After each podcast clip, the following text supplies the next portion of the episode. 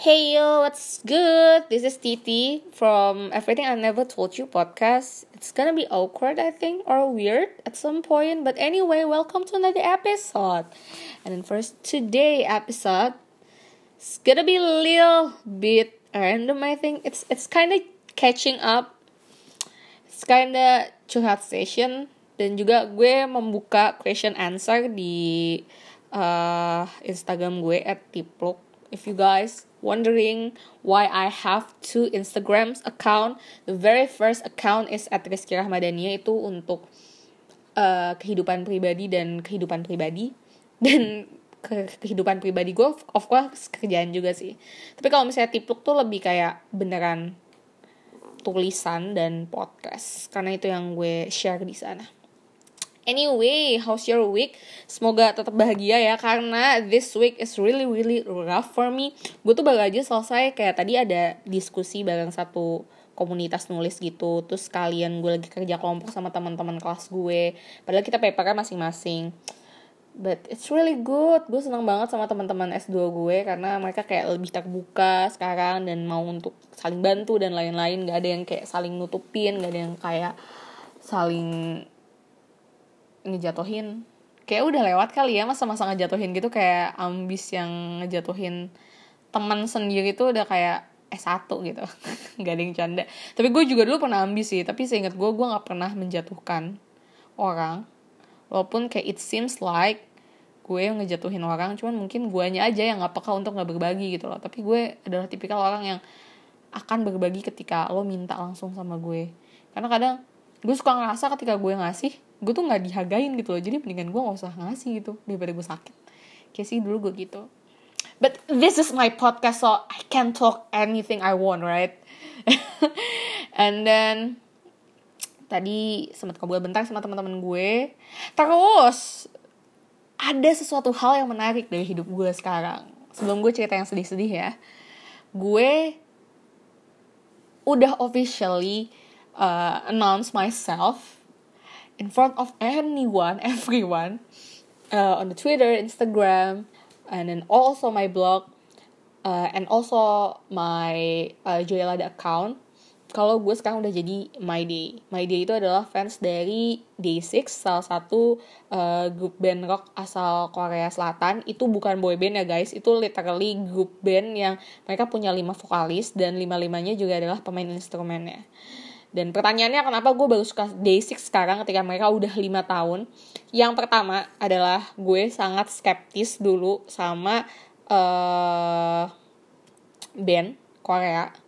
Karena menurut gue di benak gue adalah ya kalau lo suka Korea lo sukanya girl bandnya gitu. Gue tuh emang sukanya girl band kan. Gue skeptis tapi gue dengerin lagunya. Gue tahu lagu Yeposo, gue tahu lagu Congratulations gitu loh. Gue dengerin lagu-lagu yang emang umum gitu bahkan pas gue akhirnya apa mempelajari D6 kayak mau tesis ya gue ya kayak pas gue mempelajari D6 gue kenal sama lagu-lagunya walaupun gue masih kayak yang eh, nggak uh, hafal gitu liriknya. Yang kedua adalah uh, kenapa gue baru suka D6 sekarang? Karena momennya adalah sekarang gitu loh. Jadi ini adalah salah satu uh, momen juga di mana gue menyadari bahwa banyak teman-teman gue di sekitaran gue yang ternyata juga suka sama D6 gue nggak menyebutkan ini siapa tapi ada beberapa di antaranya yang semoga bukan lo ya yang dengerin gitu loh. Ngerasa kayak ada seniority gitu di antara fandom gitu. Yang bikin gue kayak ya udah sih bareng-bareng aja gitu. Tapi gue nggak tahu teman-teman yang suka D6 yang lainnya kayak gimana.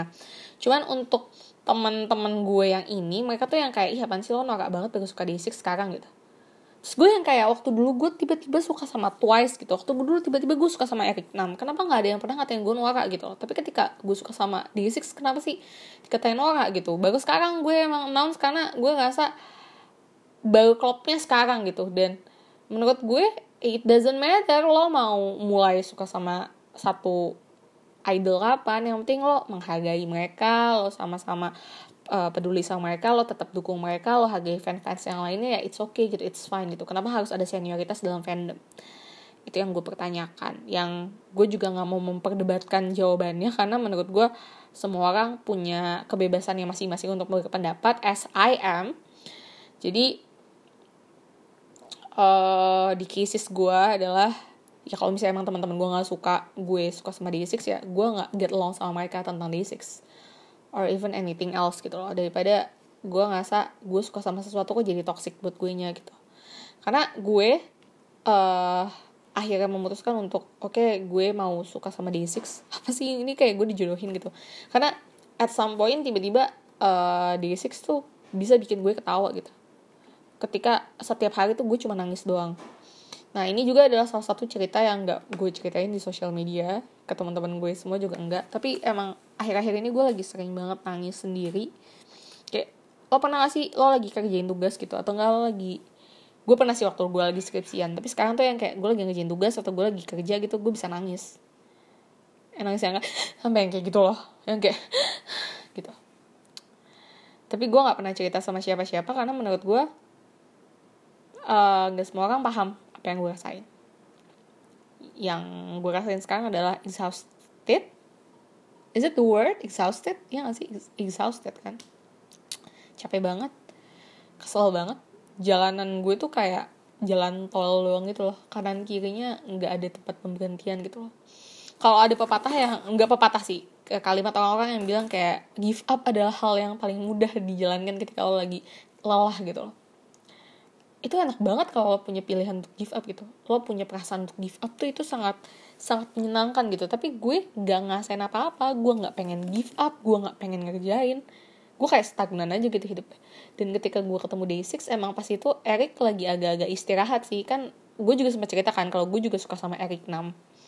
Dan Eric Nam itu adalah orang yang merubah hidup gue di bulan Februari 2020 kemarin. Kalau gue gak ketemu sama Eric mungkin gue nggak bisa melihat dunia jauh lebih luas daripada sekarang. Padahal yang gue padahal yang Eric lakuin itu cuma bikin konten podcast bikin musik dan itu sangat relate sama gue yang bikin gue sangat-sangat respect sama Eric dan gue menjunjung kalimat-kalimatnya Eric. Yang paling gue suka adalah dia bilang nothing worth having comes easy.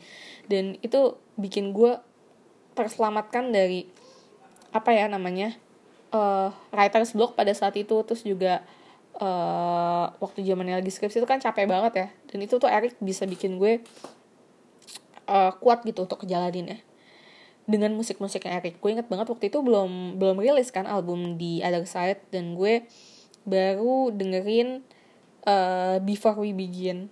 Before We Begin itu album pertamanya dia Full English rilisnya November 2019 dan itu lagu-lagu di situ benar-benar menyelamatkan gue banget sampai akhirnya gue bisa sarjana. So thank you so much Eric Nam. Dan pas gue lagi stuck banget sama S2 ini uh, tiba-tiba aja gitu. Sahabat gue kirimin album Day6 jadi kayak dia notice sih beberapa bulan yang lalu tuh gue milih Brian Brian atau Young K. Yang K Yang K nya Day6 dia basisnya.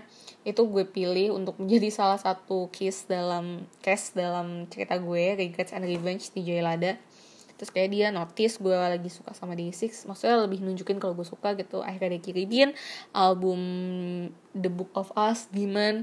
Gue terima kasih banget sama Natal. Karena Natal kirim itu jadi gue lebih curious gitu loh untuk nontonin mereka gitu. Akhirnya gue nontonin interviewnya gue dengerin lagu-lagu lamanya dan somehow gue ngerasa gue suka sama mereka gitu. Mereka uh, asik aja gitu mereka asik. Dan mereka jauh lebih relate sama gue at some point. Sekarang gitu kan. Karena mungkin umurnya nggak terlalu jauh ya. Yang paling tua kan Jaehyung. Park Jae-hyung. Kak J Kak J itu 2000 uh, 2000 lagi. 28 tahun. Sekarang gue 22 tahun 6 tahun. 6 tahun tuh panjang banget sih sebenarnya. Tapi daripada gue ke Eric Eric 32 kan. Gue 22 Eric 31 gue 22 gitu jadi gapnya lebih jauh gitu. Nah kalau si teman-teman di Six ini yang gue perhatikan yang gue baca-baca yang gue tonton yang gue dengerin lagu-lagunya mereka masih ada di fase yang masih ngulik mereka masih yang kayak uh, masih di masa-masa quarter life crisis lah yang lagi gue rasain juga sekarang gitu loh. Jadi gue lebih relate. Itulah salah satu alasan kenapa ketika gue lagi jenuh banget sama kehidupan gue sekarang uh, gue bertemu Day6 dan akhirnya gue berpikir bahwa ya maybe this is the right time, the right time untuk mulai stand Day6 and then I I don't feel uh, regret about my decision.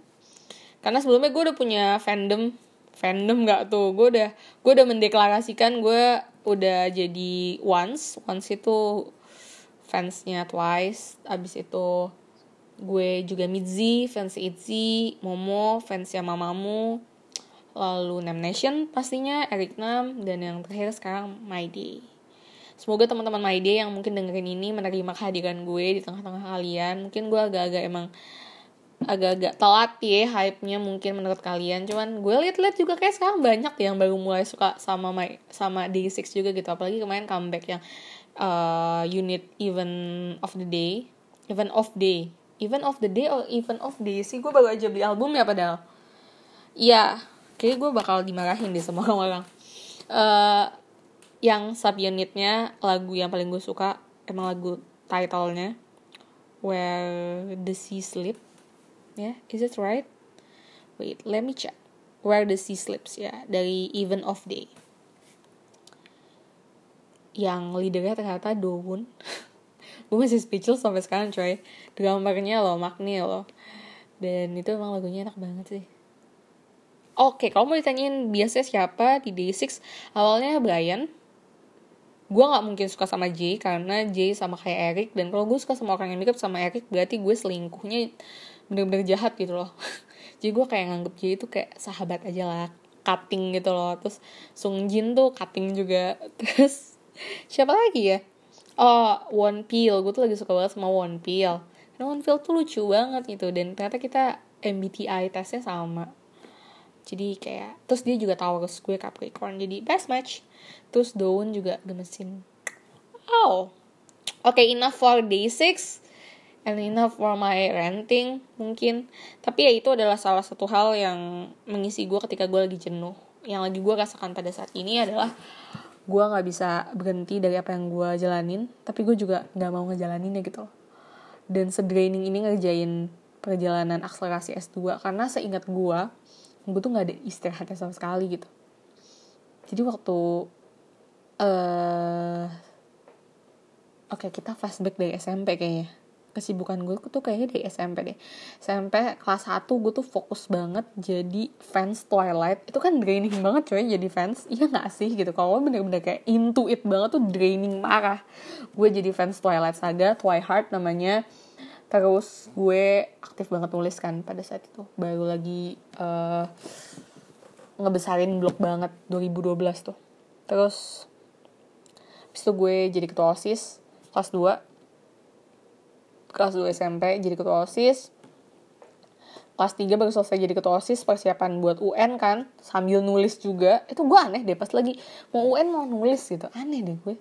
Pas kelas 1 SMA langsung masuk uh, kayak eskul choir yang super super padat jadwalnya. Kayak namanya SGV Semanda Golden Voice. Itu bener-bener kayak padet banget coy. Kayak gue tuh akan setiap hari latihan latihan gitu. Karena gue cinta banget sama nyanyi. Belum sama les nyanyi gue dan lain-lain. Terus kelas 2 juga gue SGV oh kelas 1 juga sama OSIS. Terus gue kelas 3 masih SGV juga. Sambil bimbel. Ternyata bimbelnya gak kepake juga terus udah lulus gue langsung magang jadi produser radio di shelter radio Cirebon. Lumayan sih 2-3 bulan kalau nggak salah. It's really amazing opportunity. Thank you so much kakak-kakak shelter. Terus masuk kuliah langsung London School Radio 3 tahun. Habis itu langsung magang. Skripsian.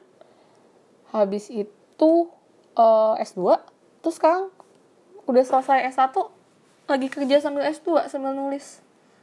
Berarti tuh gue dari 2012 sekarang 2020 gak ada jeda dalam hidup gue gak ada masa di mana gue tidak melakukan sesuatu gitu loh. Gak ada masa di mana gue menikmati ini gitu loh. Dan sebenarnya gak ada yang bisa dinikmatin juga gitu karena emang belum ada hasilnya. Jadi gue mau nikmatin apa sebenarnya? Nah itu yang lagi ada di pikiran gue sekarang. Yang kalau misalnya gue cerita sama orang-orang orang-orang tuh akan jawabannya adalah lo tuh bersyukur tauti harusnya bla bla bla bla. Atau enggak kayak eh, ini kan pilihan lo bla bla bla bla. Gue nggak butuh sebenarnya gue nggak butuh advice gue cuma butuh didengerin. Kalau gue tuh capek banget. Gue udah capek banget gue nggak suka sama apa yang gue kerjain. Dan itu yang bikin gue makin berat gitu karena kayak misalnya sekarang gue ada tiga mata kuliah yang harusnya tuh seru gitu loh.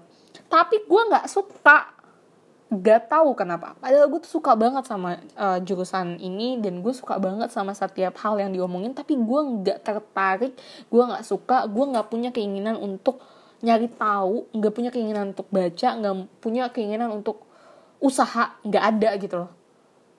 Dan gue tuh nggak boleh sebenarnya kayak gini. Tapi gue kayak gini gue nggak bisa nyalahin apa apa gue nggak bisa nyalahin pandemi gue nggak bisa nyalahin teman-teman gue gue nggak bisa nyalahin karena fakta bahwa setahun terakhir gue nulis skripsi tentang uh, bikin novel yang di mana bikin novel itu kan gue jadi lebih banyak belajarnya tentang sastra dan juga gimana caranya gue menjadikan ini tuh novel komunikasi gitu loh masih ada ilmu komunikasinya gitu. Jadi lebih banyak tentang menulis sih setahun terakhir gitu. Terus tiba-tiba sekarang gue harus analisis ini analisis itu uh, baca jurnal ini itu. Ya dulu juga gue ngerjain gitu. Tapi waktu itu gue suka. Dan sekarang gue nggak suka sama sekali. Dan it feels right untuk ngomong kayak gini gini ini kayak gue tenang banget. Gue senang banget ketika gue bisa ngomong. Gue nggak suka. Gue nggak suka jalan ini dan kalau misalnya gue ngomong sama orang balasannya pasti kayak ya yang tadi gue bilang lo harus bersyukur atau lo apa namanya tadi satunya ya ini pilihan lo ya udah jalanin aja gitu. Padahal sebenarnya orang tuh cuma pengen ngeluarin gitu loh. Orang tuh punya perasaan jenuh orang tuh punya perasaan yang kayak gini gitu yang nggak mau ngapa-ngapain lagi. Itu yang gue rasain. Nggak bisa ditolong sama siapa-siapa gitu dan nggak bisa didiemin aja. Harus ada sesuatu yang bikin bergerak kan. Iya tapi menurut gue wajar banget untuk jadi yang kayak sekarang gitu loh. Ya gak sih ya gimana? Gila gitu. Gue udah tujuh bulan coy di rumah aja. Ini beneran di rumah aja ya. Kayak lo bayangin gue setiap hari itu bener-bener nggak pernah ada nggak pernah nggak ada schedule gitu. Tiba-tiba gue tetap di rumah aja dengan mobilitas pekerjaan gue yang tetap tinggi. Mobilitas dalam artian gini gue lagi kerja aja gue bisa kerjain kerjaan yang lain abis itu gue bisa kerjain kerjaan yang lain. Dan itu kayak gue bangun tidur kemarin sih yang paling bikin gue nangis banget gue bangun tidur jam 7 gue jam 7 bangun gue langsung ngerjain kerjaan uh, kantor. Abis itu gue kerjain uh, tugas. Abis itu gue kerjain kerjaan kantor lagi ngerjain tugas lagi sampai sore lagi. Terus ada ada sosialisasi jam 4 sore sampai jam 5 abis itu ngerjain tugas lagi. Abis itu kelas abis itu ngerjain tugas lagi. Dan itu tuh bisa dalam seminggu tuh kejadian kayak gitu tuh 4 sampai 5 hari dan dilihat sama orang tuh kayak gue cuma hahaha doang gitu. Gue cuma di depan laptop doang. Gue cuma nyanyi doang tiba-tiba gitu. Lu nggak tahu apa yang lagi gue hadepin gitu loh. Dan ketika gue jelasin dia pun lu akan ngomong kalau ini adalah pilihan gue gitu. Yang gue tahu ini pilihan gue gitu tapi jenuh aja gitu. And it hits me. Jadi setelah semua ini tiba-tiba aja kayak Allah memberikan uh, sebuah hidayah kepada kehidupan gue teman-teman gue jadi lebih aktif gitu loh di kelas. Jadi lebih kayak gotong royong bahwa kita harus lulus uh, magister ilmu komunikasi ini bareng-bareng gitu. Jadi kayak tadi akhirnya kita uh, diskusi bareng. Walaupun susah untuk cairnya walaupun masih pada ngadet-ngadet gue ngadet-ngadet gue bahkan belum ngapa-ngapain malah bikin podcast gue nggak nulis juga jadinya. Padahal harusnya hari ini gue nulis di end night episode terakhir coy gila nggak tuh gila ya gue malah menyelesaikan satu cerita ya. Tapi uh, ada sececah harapan lah bahwa sekarang gue lihat gue nggak sendirian gitu. Teman-teman gue juga ternyata ngerasain yang sama gitu. Walaupun mungkin dalam posisi yang berbeda-beda tapi sama-sama ngejalaninnya gitu. Jadi mungkin dari renting gue hari ini kalau lo juga emang mungkin ngerasa jenuh dan lo ngerasa kayak hidup lo kayak gini-gini aja coba jujur sama diri lo jangan terlalu sering kasih positive vibes kayak lo nggak apa-apa kok nggak apa-apa kok. Eh, nggak bisa gitu gitu. Karena ada kadangnya hidup tuh anjing gitu loh. Anjing banget. Seanjing itu untuk lo ngomong kayak gue capek gue fuck up. Gak apa-apa. Yang penting lo sadar gitu bahwa lo punya tanggung jawab. Dan kalau lo emang rasa capek ya lo istirahat. Nggak apa-apa banget untuk capek. Nggak apa-apa banget untuk kesel sama dunia. Nggak apa-apa banget untuk marah sama diri sendiri gitu kenapa gini-gini doang? Enggak sih. Jangan bandingin diri sama orang lain ya. Tapi percayalah ketika lo udah mulai ngerasa jenuh pasti selalu ada cara dari Allah untuk nunjukin bahwa di sekitar lo tuh banyak banget orang yang ngerasain yang sama kayak lo. Jadi nggak ada alasan untuk berhenti di sini aja. Istirahat boleh berhenti tuh nggak boleh. Taking spaces is fine.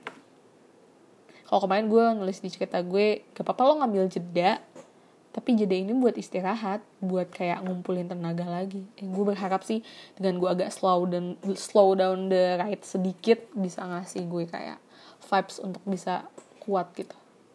Ngejalanin semua ini satu tahun ini. Karena harusnya tahun depan itu gue lulus MIKOM nah ini juga pertanyaannya. Ketika gue udah lulus MIKOM gue mau ngapain apakah gue tetap kerja di tempat gue yang sekarang atau gue mau ngapain? Atau apa yang pengen gue kejar? Apa gue masih pengen ke radio? Apa gue pengen fokus ke nulis?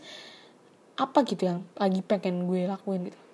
Karena setelah gue selesai kuliah ini gue gak punya kepastian apa-apa kecuali gue yang bikin kepastian itu. Ya gak sih? Ketika lo lagi kuliah gitu sekolah SMA, SMP itu selalu ada kepastian bahwa lo akan naik kelas, bahwa lo besok akan ujian gitu. Tapi once lo udah selesai S2, S1, S2, eh, lo gak punya kepastian apa-apa lagi, lo gak akan melakukan apa pun kecuali lo sendiri yang bergerak.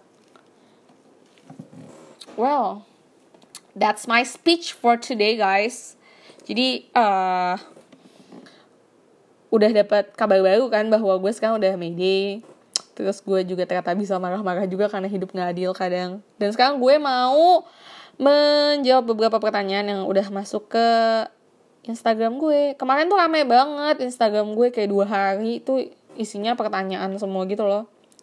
Tapi kayaknya mereka udah mulai capek jadi gue akan membaca beberapa aja. Ya pertama dari at cookies underscore. Cara bahagia dong kak Titi. Ini apa ya tutorial bahagia. I don't know. How to be happy guys. Like how exactly to be happy? Maybe happiness is wherever you think that you will be happy. Jadi kalau misalnya lo ngerasa lo akan bahagia ketika lo ngejalanin apa yang lo suka ya you just do it because it will help you to find that happiness. Yang paling jelas adalah lu nggak bisa bahagiain orang lain sebelum lu bahagia sendiri gue nggak tahu mungkin di luar sana itu kedengannya selfish ya tapi I did it. Eh maksudnya gue pernah ngerasain itu gitu loh. Dan gak enak banget coy. Lo lagi struggle tapi lo berusaha bahagiain orang lain dan ternyata orang itu toxic.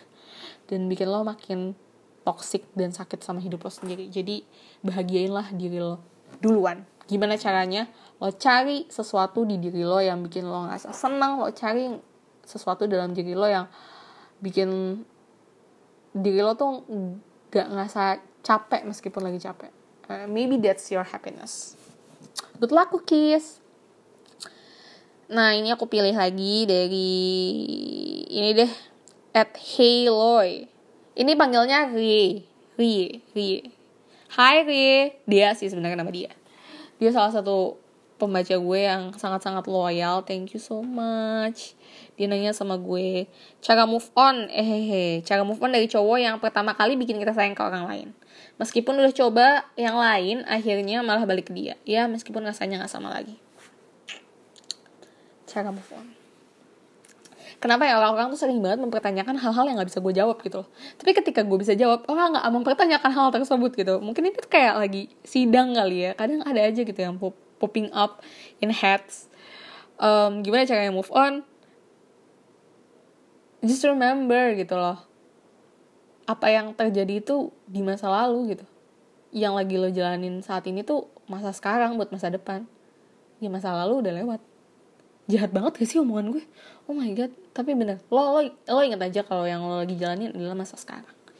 Karena kalau lo selalu cling on to past past tuh udah lewat gitu. Dia dia udah nggak ada lagi sama lo.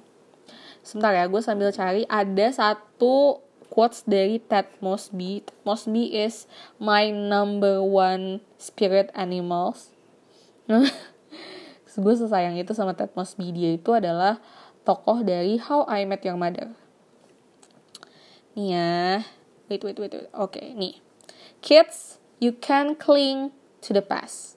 Because no matter how tightly you hold on it's already gone Semoga bisa membantu. Yang pertama emang susah untuk dilupain, tapi percayalah yang pertama akan membawa kamu ke hal-hal yang lebih baik berikutnya. Woo!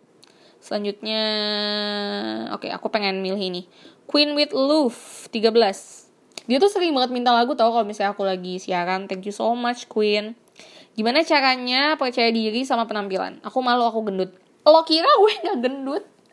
Jangan sedih guys. Semua orang pernah gendut itu bukan kalimat ya. Gue juga gendut dulu. Sekarang juga. Boleh cek di Etris Kira Madania gue bahkan nari ketika badan gue segede gitu. Oh my god orang-orang pasti kayak ngatain gue kan. Kayak lemak di mana-mana tapi lo nari but anyway screw people guys. This is my life. Kenapa harus mikirin omongan orang gitu? Tapi kalau misalnya lo ngerasa lo gendut dan itu untuk kesehatan ya. Lo ngerasa kayak gue nggak boleh nih nanti gue diabetes nanti gue gini nanti gue kena penyakit jantung gue harus mengecilkan badan. Karena itu iya lo harus diet sih. Kalau emang untuk kesehatan gitu. Tapi kalau misalnya lo lo maksain diri untuk diet cuman gagal orang-orang bilang lo gendut atau lo nggak sangat pede karena lo gendut nggak nggak usah. Gak usah mikirin omongan orang. Selalu ingat bahwa this is your life. Selama lo nggak nyakitin orang lain selama lo nyaman sama apa yang lo lakuin it's okay. Dan lo nggak akan pernah ada di lingkungan yang di mana semua orang akan muji lo dan bahagia terus sama lo ini adalah kenyataannya gitu. Jadi gak apa-apa kalau ada orang yang ngejelek-jelekin lu. Gue juga ada yang ngejelek-jelekin. Teman-teman yang lain juga yang lagi dengerin podcast ini mungkin juga ada yang ngejelek-jelekin tapi yang jelas adalah lu selalu ingat lah bahwa orang-orang yang sayang sama lu orang-orang yang benar-benar dukung lu nggak akan menyakiti lu semangat ya guys nggak nggak boleh kamu nggak boleh insecure dan karena ini udah jam 9, gue harus istirahat. Ini udah agak-agak sesek ya guys. Juna underscore joy. Kata-kata motivasi buat semangatin diri sendiri kak. Oke. Okay. Ini dari Ted Mosby. Dan gue suka banget. You can't force destiny. If it's gonna happen, it's gonna happen.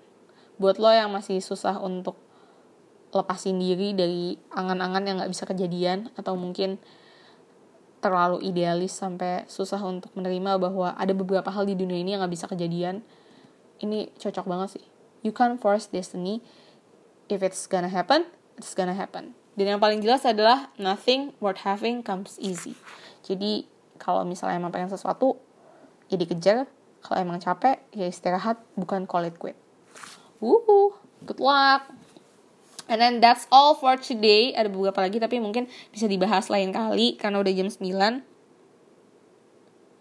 Oh my god. Anyway, thank you so much for listening this podcast and I'm pretty sure you guys gonna have a really good life and then gonna have a really good day today, tomorrow or whenever you listening now. Semoga kamu akan mendapatkan hari yang jauh lebih bahagia. Dan kalau misalnya emang kamu lagi jenuh, istirahat, bukan call it quit. Oke? Okay? I'll see you guys in the next episode. Bye-bye. Annyeonghaseyo. Jangan lupa ya, streaming Eric Nam. Tapi udah fandomnya Mayday. Bye.